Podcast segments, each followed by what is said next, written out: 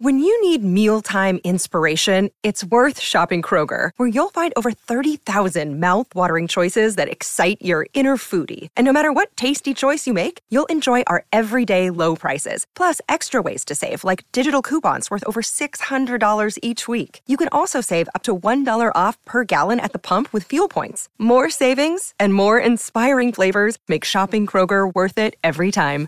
Kroger, fresh for everyone. Fuel restrictions apply. Hi everyone, this is Carmen and Cristina.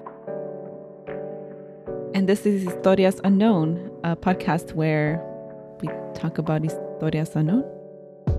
Yes, stories that are unknown, Obscure. in case anyone doesn't know what historia means. Yeah. Uh, yes, and today I I am bringing the historia unknown to Carmen.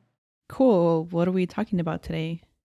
Yeah, so I had told you one thing, and then I changed my mind last minute. So, Mm, I knew it. oh my god, it's like you know me. Wow, it's, It's like we're like we're twins, or twins. something. Whoa. yeah, so at the time this releases, the day before would have been Veterans Day.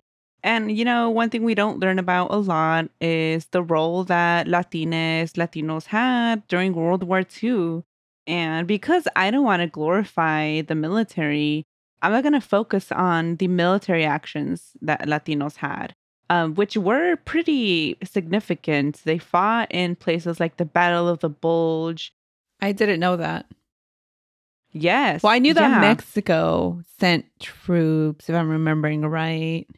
Mexico had an elite aircraft unit uh, that they sent over to uh, Europe. They didn't send a lot of troops because if we recall the time period we're in, the Bracero program was full force and Mexico was Mm. providing workers to the United States through the Bracero program because every man, virtually every man was Mhm. overseas. Um, you know, at the same time, we learned about things like uh, Rosie the Riveter, but you know who we didn't learn about? Rosita the Riveter, right? Hmm. Mexican and Mexican American women, they worked hard to fill these work shor- shortages during World War II. Um, same with Black women, and I, and that is not really talked about because on top of facing the issues with gender uh, discrimination, they faced racial discrimination uh, in these factories. The, the white women didn't want to work with the black women, so often Mexican women were paired up with uh, black women in the riveter machines. They needed to be a team and at first like there was one mexican one woman i was reading her story about it and she was like at first there was prejudice on both sides but you know we worked together we started eating lunch together. These communities got really close during this time and we don't learn about that Yeah. um at all. So and that's what i was gonna talk about but now i'm gonna talk about something else. There is so much with world Two- world war ii one episode is not enough because on top of uh all the rosita the riveter stories there's the the combat roles that i mentioned earlier. There were segregated battalions of mexican and mexican american men. There were segregated battalions of puerto rican men. During this time these units spent a lot of time in the philippines especially because uh, they knew spanish and they could serve as sort of translators for tagalog. Mm. so that's why they were in the Philippines. And many of these people, uh, many Puerto Ricans and Mexicans endured the terrible uh, Bataan Death March. Do you remember that? Basically, the Japanese uh, Mm. soldiers Mhm. and took uh, American soldiers and uh, Filipino people uh, to a pri- they took them as prisoners, of war. Okay. Yeah. That's because I was going to say POW and then I was going to say prisoners of wars and then I was getting all mixed up in my brain. Yeah.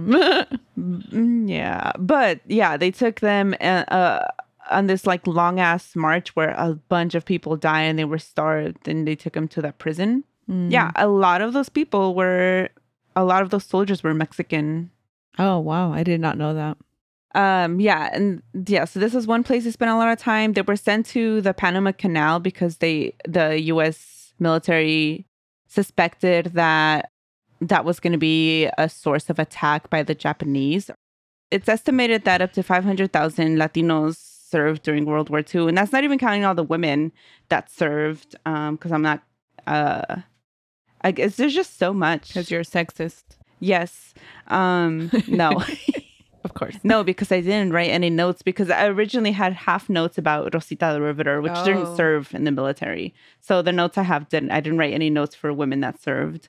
Um, but yeah, a lot of Mexican American women and a lot of Puerto Rican women served as nurses and in other roles. So yeah, uh, entire families served. Like I don't know if you remember the five Sullivan brothers that all passed away, and then there was just like groups of brothers Yeah. that were all serving, like you know the whole Saving Private Ryan Yeah. thing. Well, um, I mean the same thing happened to giant Mexican and Puerto Rican families. Like uh, there were uh, these seven brothers. They were called the Fighting Medinas, and they were seven brothers um, who were all overseas. There was uh, another set of five Mexican American brothers, the Rios family, that were called the Fighting Five Rios brothers. They were all overseas too. But again, these people just didn't get uh, much attention as, as much as the uh, white families that were all, you know, serving. So yeah, entire families, siblings were gone. So the um, sisters, mothers, wives are holding down the the home and you know working you know, many of them were like the ones that were working in factories. They couldn't afford the the few daycares daycares that existed were private daycares, and they couldn't afford them. So they were like doing all the home stuff, and then, you know, taking the kids to school, cooking, cleaning, all wake pretty much all day, then taking short naps, and then working night Man, shifts sounds while horrible. while women that were not working were taking care of kids in the neighborhood. Mhm. So it was very still very community oriented, but um but yes, it was very hard. But today I want to focus on Puerto Rican soldiers and some of their experience during the war. Uh so just like black soldiers and also Mexican soldiers, they faced discrimination, prejudice, and racism. Puerto Ricans that were fluent in English were often sent to regular army units. Um, those that were not fluent were placed in Puerto Rican only units. Um, and many were also placed in black units. So they're in their documents, they were stamped with acronyms that said WPR or CPR.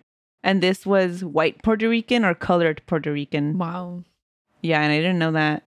And uh for many, many Puerto Ricans, this was their first time out of the island. And did you know you've heard the song um Mi Viejo San Juan? Yeah. This is a very famous bolero and it came from this uh time frame Oh, I didn't know that.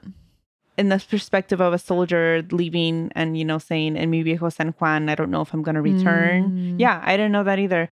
There was another one and I forgot the name, but that's the one I recognize more because I listen to it once in a while. I Mhm. don't know why. um, my dumbass, my very Mexican self. You thought San Juan was in Mexico. Years ago, I thought it was a Mexican song. Mm. Like not not now, but like when I was in high school and I used to think it was also a, a Mexico song. And You know why though? Because I guess in my head I thought I was like, well, why would they sing that if they could go back? but now that you say, um, now that you said it was written by um during that time frame, like in you said it was in the perspective like of a Puerto Rican Of a soldier man leaving, yeah, yeah. For the military. Well, it makes sense that they didn't know if they were going to go back. But in my head, you know, I'm like, but they can go back to the island. It's not like they're undocumented. Like, but there's a lot of reasons people can't go back. You know, finances and whatnot. But that's Yeah. in my head what I thought back then. Um, but yeah, I had no idea about that song. So many Puerto Rican soldiers, along with black soldiers, were experimented on during this time frame solely because they were not white. Experimented on. Is that what we're going to be talking about today? I Yes, guess that is what we're going to be talking about. I'm sorry. Yeah, we're going to Oh, be talking about. Puerto Rican soldiers exposed to mustard gas mustard gas. World War II. The hell is that? I mean, you're gonna get into it, but I just I've never heard of that before. This is truly an historia unknown. Yeah. So I mean, we all we all know that the people always chosen to get Yeah. experimented experimented on like this are usually black uh, people, followed by other uh, racial groups, right? Mhm. Uh, so in this case, it was black soldiers, Puerto Rican soldiers, and Japanese American soldiers. along with a few white soldiers because they were the uh, control group. Mm, so they didn't get the mustard gas. No, some of them Oh, did, okay, not all of them, but they were also affected. But but Majority. Puerto Rican black soldiers and Puerto Rican soldiers were solely looked for, and, and Japanese soldier American soldiers were looked for because of their race, making this, you know, a race thing. Oh my god. Because you know people are like, where do you have to make this about First race? of all, this is why. everything has to do with race in this country, which Yeah. is built on racism. Okay, go on. Yeah. So researchers wanted to see what mustard gas, among other chemicals, did to non-white skin. Uh, they wanted to see how it affected darker skin, and this is the worst part. If they proved, l- But why? oh, let me tell you. Okay. So if I know, I know. If they prove less susceptible, less susceptible to mustard gas than white men, then they could be used in the front lines in combat in Europe or in the Pacific instead of white troops. Oh my god! Because they're more if the expendable and chemical weapons. disposable. Yes. Yes. You yes. know that movie, The And- Expendables, Mhm. shouldn't have been a bunch of old white men. It should have been uh, Puerto Rican, Black, and Japanese soldiers. Then Yeah, exactly. Um, and then the tests on Japanese Americans were likely done for offensive purposes because they wanted to see what the gas did to Japanese people. And they thought, oh, Japanese Americans are Japanese. So um, we're going to see what the gas does to them so we can see how it's going to affect our enemy when we use it on Japanese, my actual Japanese forces. And there was actually a whole plan to detonate um, a giant mustard gas bomb. It never happened because instead they used the Mm, my atomic God, bomb. Yeah. But these projects were done in conjunction to see which one was more effective. The Manhattan Project and I then the one in a little bit yes, about this. that's the Mhm. atomic bomb. Yeah. So that was being developed at the same time as all these experiments because they wanted to see what was more effective because they were going to use this in Japan, this gas. Not just the soldiers, of course, because it affects everyone, right? So uh, while Japanese American families were facing, you know, the whole relocating and being placed in intermittent camps, uh, Japanese American soldiers were being used as substitutes for Japanese enemy in these experiments. I mean, many, not only Japanese, a lot of people were drafted, but in this generation, so many of these uh, groups were enlisting to prove how American Yeah. they were.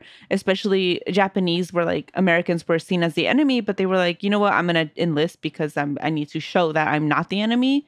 Mexicans, we talked about it in the Chavez Mhm. Ravine episode, but many Mexicans were joining because they were also trying to prove that they were American. And there was a whole campaign in, in LA getting Mexicans to join as a means of rising above poverty Mhm. and again to prove that they are American and that they're not lazy Mexicans. Puerto Ricans, we talked about it in the Vieques episode, but Puerto Ricans Puerto Rico was specifically sought out by the United States because they could be used in to train military there and to use them to draft and to send out to wars too. Um, so Puerto Ricans were also joining to escape poverty, but also to prove that they were American. It's just sad it's that like big these um, Yeah. men wanted to or joined voluntarily because they wanted to prove Yeah. that they're American and they were used and abused, which, you know, one could say the military does to everyone anyway. But this is in Yeah. a more like purposeful, you know, way. Yes, exactly. 60,000 enlisted men were enrolled in a secret program during World War II. These documents were declassified in 1993 and then brought to light in 2008 by an article titled Mustard Gas and American Race Based Human Experimentation in World War II, written by historian uh, Susan L. Smith. And this was in the Jour- Journal of Law and Medical Ethics. I just love these his sorry, I was gonna say I just love these historians that bring these Un- atrocities uncovering this. um Yeah, to the to light. people um because we wouldn't know about it otherwise. So thank you, historians.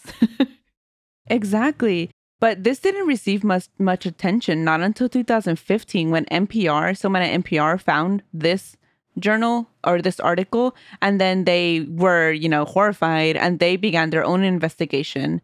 And this was in 2015. So this is really when it came out, but really not that much because I don't know about it. not that I mean, like, not that I know everything, know. but like I'm just learning about it. Um, so NPR conducted an investigation and spoke to and tracked down a lot of these men. Japanese Americans, black soldiers, Puerto Rican soldiers were all singled out. The white soldiers were the scientific control group, but they were still part of the affected number. They just weren't sought out racially Mhm. like black soldiers, Japanese Americans, and Puerto Ricans. The men that were used in these experiments were sworn to secrecy and threatened with dishonorable discharge if they said anything about these experiments or if or they were also threatened with like military imprisonment if they said anything. So many of them were uh, unable to seek treatment because of these threats, right? So, uh, what mustard gas? Well, let me tell you, I guess, first what mustard gas is and then what it, some of the stuff that it does. So, uh, it's um, sulfur mustard. Um, it's a chemical compound belonging to cytotoxic and blister agents. So that's what that's what it does. Like in the most uh, basic definition of it. Um, but it it causes it damages DNA within seconds of contact. Uh, it causes painful blisters, burns, and then it can lead to serious life threatening Wow. illnesses like leukemia, skin Wow. cancer, emphysema, and asthma. Yeah, and so these men had these issues, but they couldn't even say anything. Because if they, I was reading. oh, sorry, no, just go on. I was gonna say if they sought help, then they would have to say how. how it happened. There was one uh, soldier. His he was a black soldier. I forgot. I didn't write his name down because I was focusing on the Puerto Rican soldiers. But it's uh, it's linked in the NPR article that it's going to be in the show notes. But he would carry a jar full of like the his skin that would fall off. Wow. He would carry this jar to show people like this is real. This is all my skin cells and skin sta- skin pieces that have fallen off because of these experiments.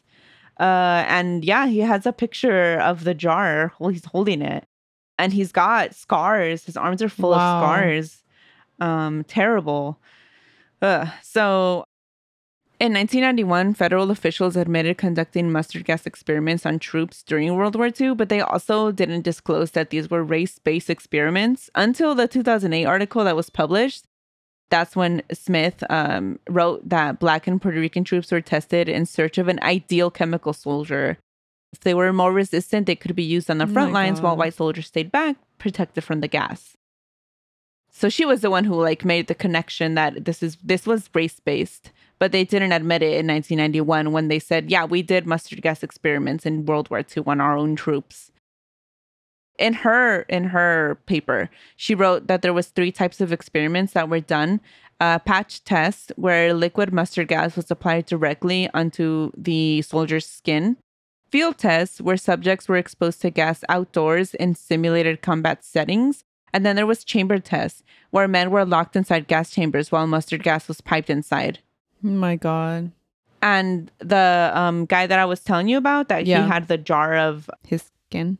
Yeah. Um. So him, he was one of the people that were conduct or were subjected to the gas chamber experiments, and he said that like they closed the door on them, and like you know this stuff came in, and like instantly people were just screaming in like Oh horrible God. pain and like passing out, and they would like run to try and open the door, and the door was locked Wow. And how long would they be in there for? until they couldn't stand Oh, it wow. anymore. Um, yeah. Many of these experiments took place in Panama because of the similarities in climate to the Pacific Islands. And of course, the soldiers that were all sent to Panama were Puerto Rican because they could speak Spanish. Mhm. So um, these experiments took place in, on the San Jose island of Panama, and they were called the San Jose Project. So uh, one veteran, his name was Jose Lopez Negron. He recalls that um, he and other soldiers were sent out to the jungle, and the mustard gas rained down on them from above. It was deployed from planes. Oh wow. So they dropped it on the environment and everyone that was there, not only the soldiers. Wow. Which I mean it's Uh-huh. already wrong to subject the soldiers to it, but now you're subjecting the Yeah. environment, the animals. Um, he he said that they were burned and felt sick immediately, and he was in the hospital for three weeks after this attack. Um, but what really impacted him the most was seeing the animals. They were surrounded by bunnies, Oh no. and he just watched them all die. Oh my as soon as the mustard gas hit them. And he said, you know, they had their uniforms to sort of protect them, but the animals had nothing. And actually, I read another interview about a white soldier who was also subjected to similar gas raining down on them, but he said they had full CBRN outfits, so gloves. Oh my god! But these men had nothing, and these the Puerto Rican soldiers had nothing except their regular uniforms, no gas masks, like nothing. Disgusting. Very. Another soldier who's actually a pretty famous author as well as like a professor, I think, but his name was uh his name is Gabriel Soto Rivera. Uh, he was born on March 20th, 1923, he was a poor mountain farmer from the tropical Caribbean island of Puerto Rico. This a lot of this about him I took from a website basically directly because it was written so well. I know. I was like, why did you so, describe Puerto Rico like that? why did I say it like that? yeah, that's why. so he was from a, a, community, I guess you could say, that was called Jibaros, and this was the rough equivalent to a hillbilly mm. in English. Um, so the Jibaros were a self-sufficient mountain farming community. Uh, they grew what they needed, and they made little from selling crops. And they, you know, were able to purchase few necessities that they could not make or grow. Uh, transportation was by foot, unless they had horses um, that were not being used for other farm chores. As a boy, he would look out from the high hill on the farm and observe the emerald blue sea of the Atlantic. So he could see ships traveling on it, and he daydreamed that one day he could travel as well and see the world. And when he heard that soldiers were well fed in the US Army, he was like, you know what? I'm going to enlist because they often went very hungry in this mm. community. Um, they were just, they were uh, from impoverished areas. When he first tried to enlist in 1943, he was too skinny and too sickly, so he was rejected. But as the war progressed, demands for soldiers grew, and what's it called? Qualifications went down. Yeah. Like they weren't as demanding anymore. So he registered again and he was able to enlist in March 1944. And he was five nine and he weighed 139 pounds. Oh my God. I weigh 140 pounds and I'm five feet. and I'm not going to show my weight, but yes, no. Just to show how underweight he was, you know. So, despite the strict and harsh training, um, Gabriel he liked uh, that he had three square meals a day. One of them included meat. He never went hungry. He gained weight, and he gained muscle too. He ate foods that he had never tasted before, like beef steak and mashed potatoes and ice cream. uh, he had clothes, you know, uniform, shoes, free food, his own bed compared to his previous life. And even though he was just a private, he was essentially rich mm-hmm. compared to before. Before, you know, when he could find work on the island, he earned 40 cents uh, for a full day. Um, and it was backbreaking labor. So compared to this, it was like he went from poverty to middle class in an instant. And he saved as much as he could to send back to his parents and siblings. After basic training, he was sent to Camp Henry in Puerto Rico, uh, in the Central Mountain Range, and you know they were spent time there. They were told that they were going to be going to the European theater because they were given wool clothes, and so everyone thought that's what was going to happen. And they were given a three days pass to visit family before the deployment. When he returned from that uh, leave, he learned that the orders had changed, so they had to turn in their wool clothes and everyone was asked to remove their shirts and an inspecting officer walked through the formation looking at their bags and he's like why are we all being looked at? And this is when they were written down or separated into two groups white and colored and um, he was put into the white puerto rican unit. These this unit was uh, charlie company 1st battalion 295th infantry regiment and they were sent to the panama canal so their motto for the unit was Todo por la Patria, all for the country. And this was uh, previously part of the Puerto Rican National Guard. Um, and they had been sent to uh, to Panama to protect the, cana- the canal zone from enemy attack. But he also remembers guarding German prisoner of wars in Panama. Mm. So I guess they had prisons there. I didn't know that. While serving in Panama, he had some jungle training and he also there was also while he was there the US Army was looking for soldiers to participate in a series of secret experiments involving mustard gas. He was voluntold. Mm.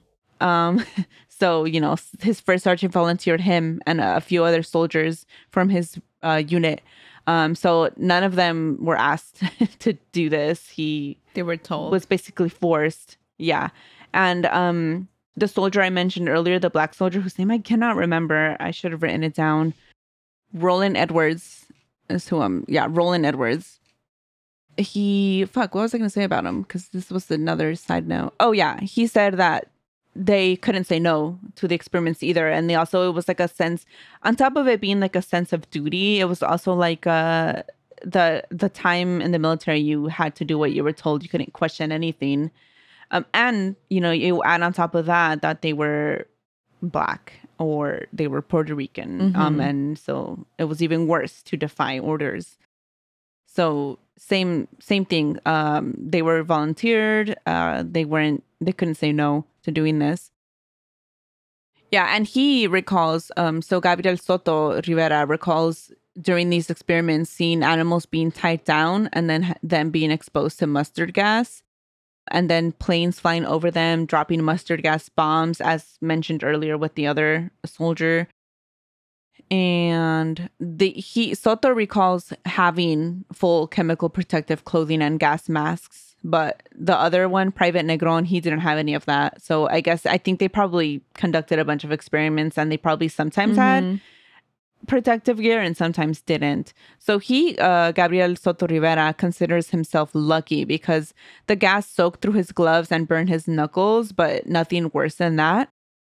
He remembers seeing one soldier panic, tear his mask off, and then run away. And that soldier was never seen again. Oh my god. So who knows what happened to him? He wasn't allowed to speak openly about the mustard gas experiments until 2005. He received a letter for benefits, and that letter said that he could talk about it to go to the VA for for help, right? Um, but uh, some people didn't seek any help for a very long time because they couldn't. And then just a little bit more on uh, Soto Rivera. He ETSed in 1946, but then he later served in the Korean and Vietnam Wars as well.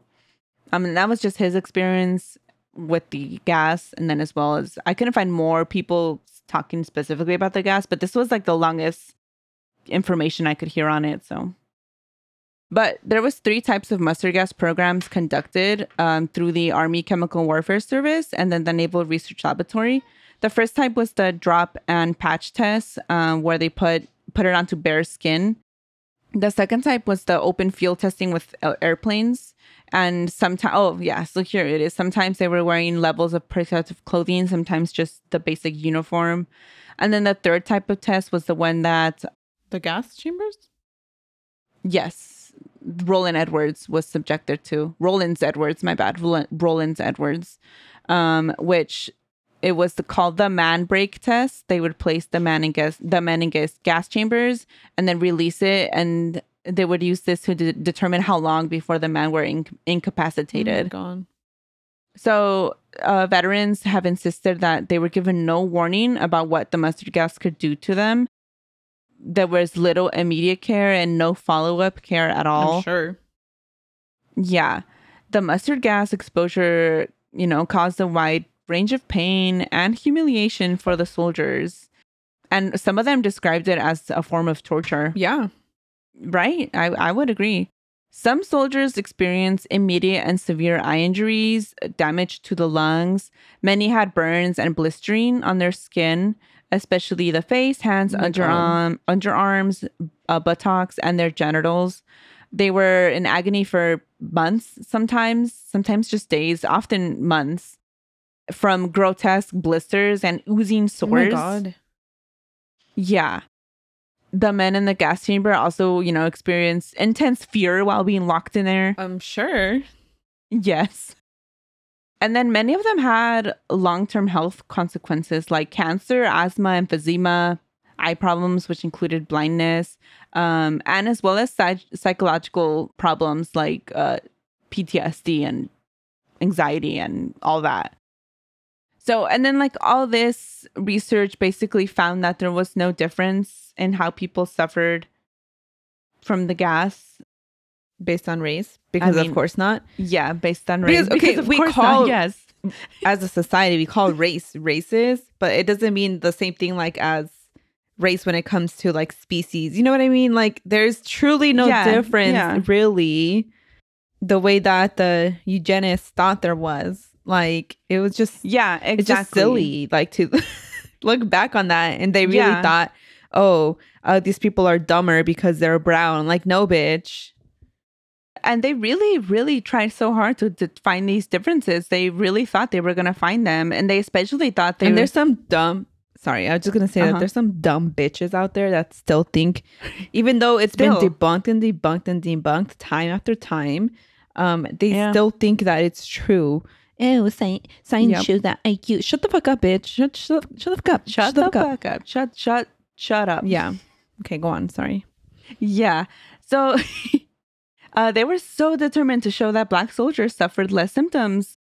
Another. Because they had already yeah. Another No, gross you're right. racial stereotype that impacts black people to this day.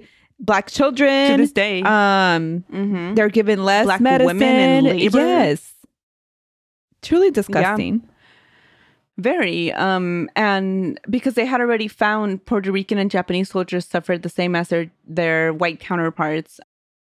And they kept trying to Oh find differences God. in black soldiers. Um, so those experiments lasted a little bit longer. Um, but there was no difference. Of course there, there was wasn't. no difference.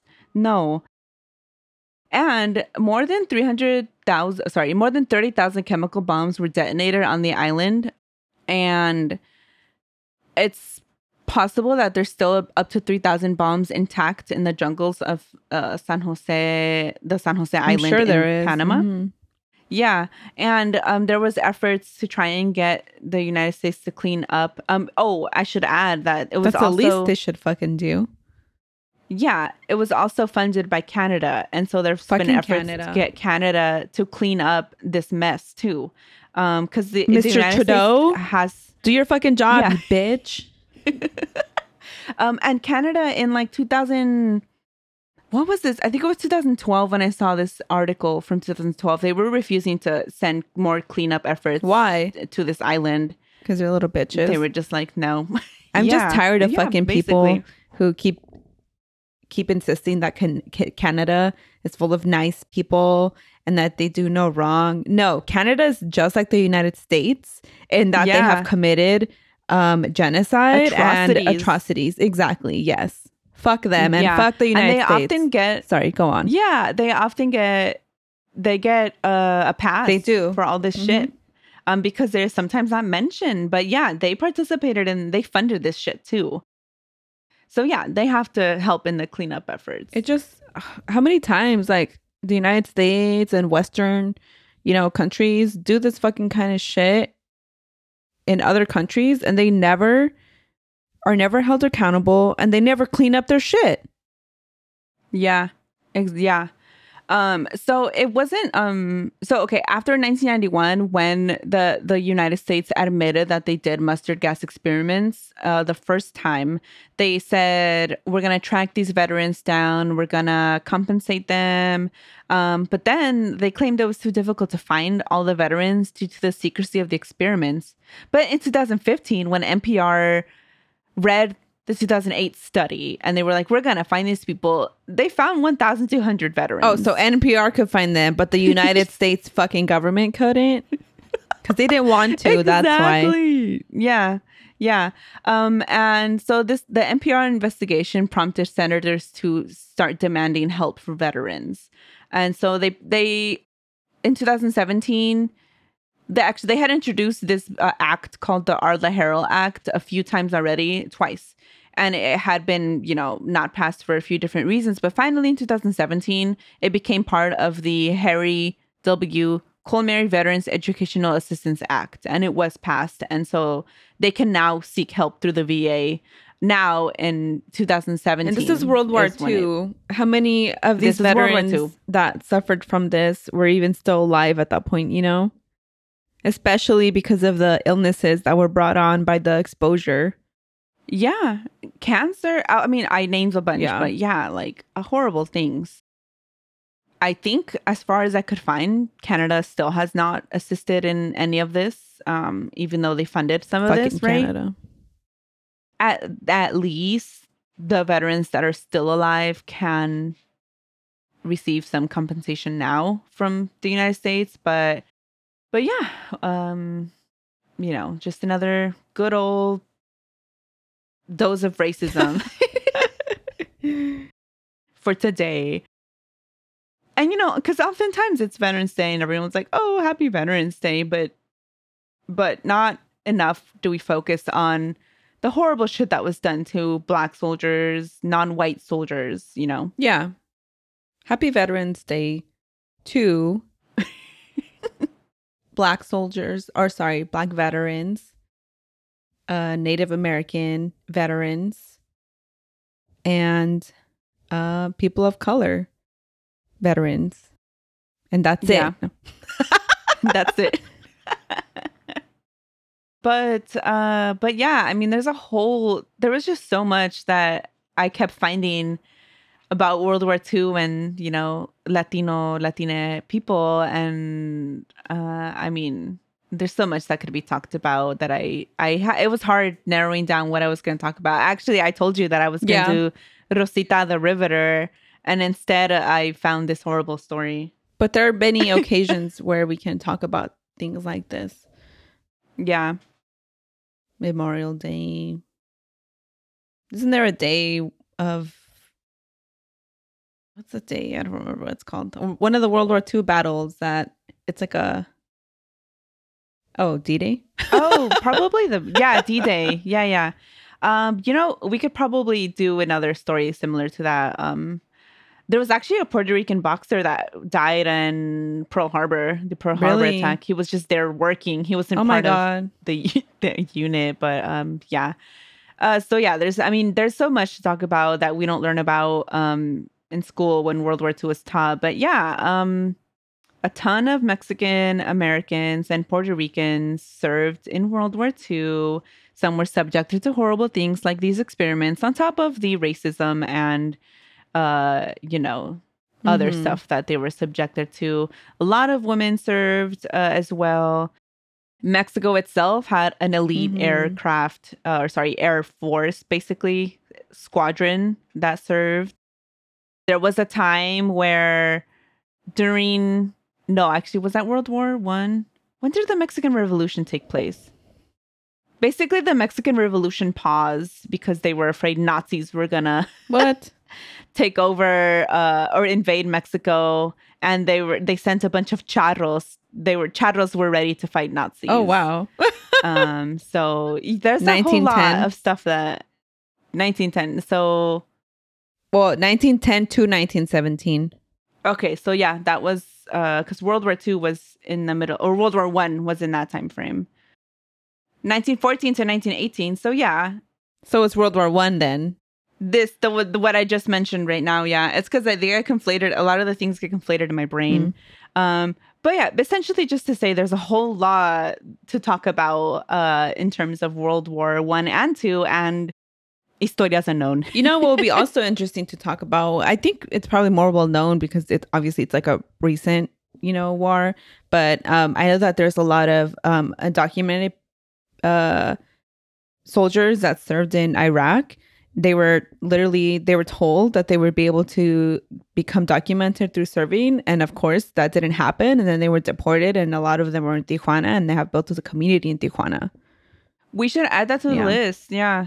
Yeah.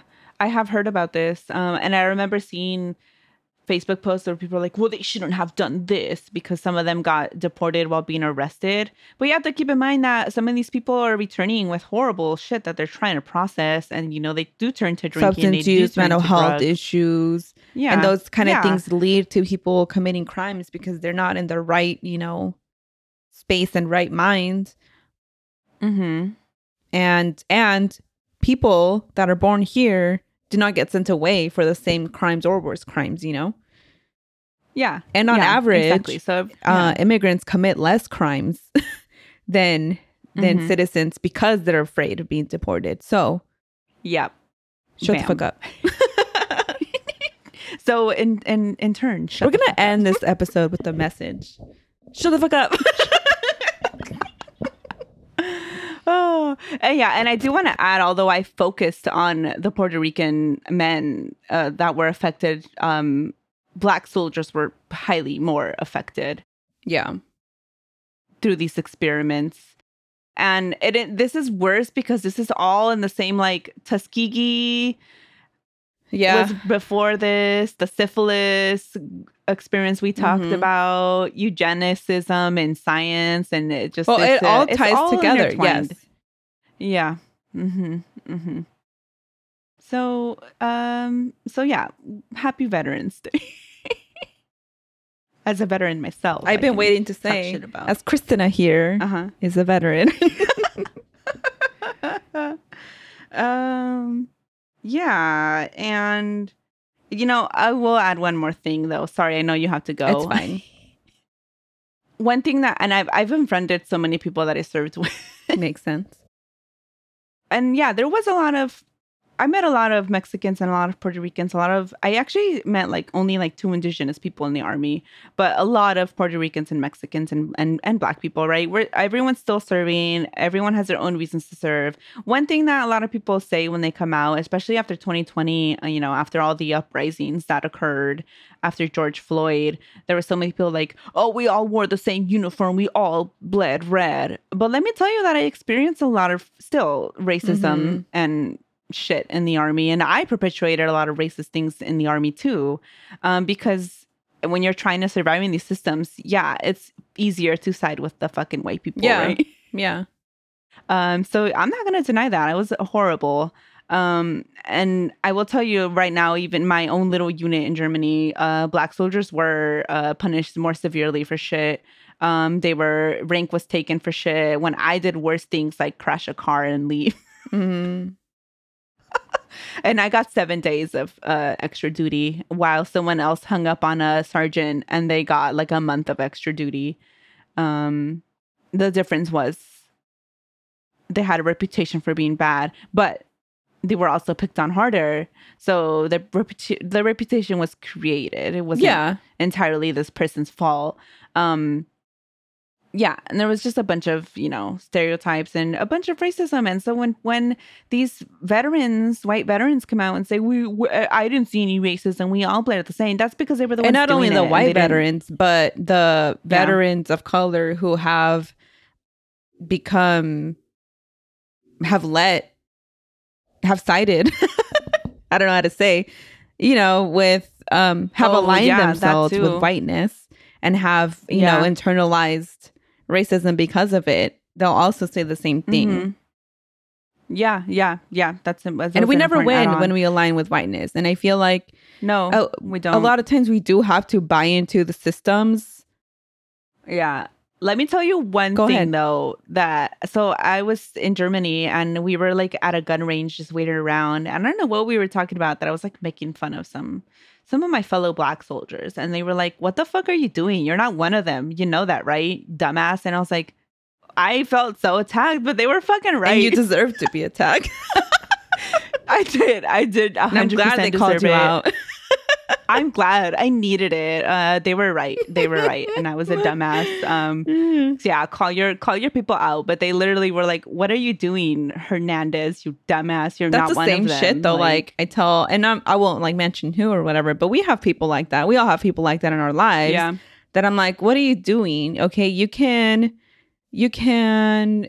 I don't know. You can be in the military. You can have white friends. You can have a white partner. You can have yeah. have you know white children. And guess what? At the end of the day, you are still brown. Your last name is still, you know, a Latino last name. Hernandez. Hernandez. in my case, Yes. yeah, And at, at the end of the day, they will they will still perpetuate racism against you and your children because your children are brown too. Um, and it's not going to Yep. change unless Yeah. white people make that change yeah. until we beat them up. Yeah. I'm just kidding. no, we don't. we have to fight violence. them. I literally just I'm said just we don't kidding. condone violence, and you're like, we have to fight them. Um, throw hands. All, all that No, to say that kidding. yeah, it does it does not in the end it does not benefit us to align ourselves and assimilate with whiteness. Like, and there's there are things that we can't get away from from doing that because it's a survival thing. But there are times that we can and we should, you know, not Yeah. Yeah. Um, but yeah, there's so much. Uh, and since Veterans Day is coming up, uh, before I end this, I do want to say if anyone wants to go check out, I've talked about them all the time, but one Black, one Mic History has a really good episode on the Tuskegee Airmen.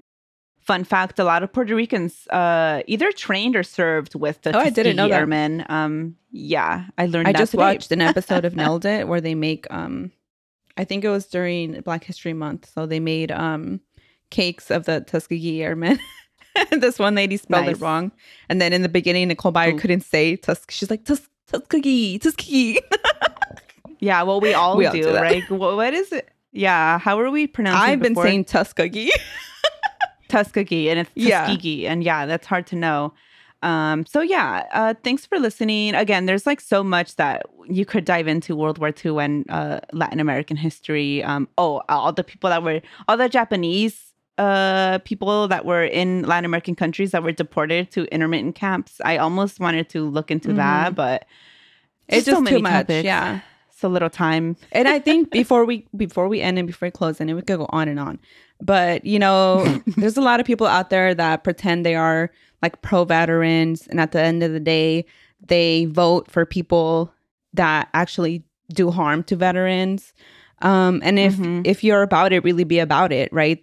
A lot of veterans are um, unhoused. They have mental health issues. They have substance use issues.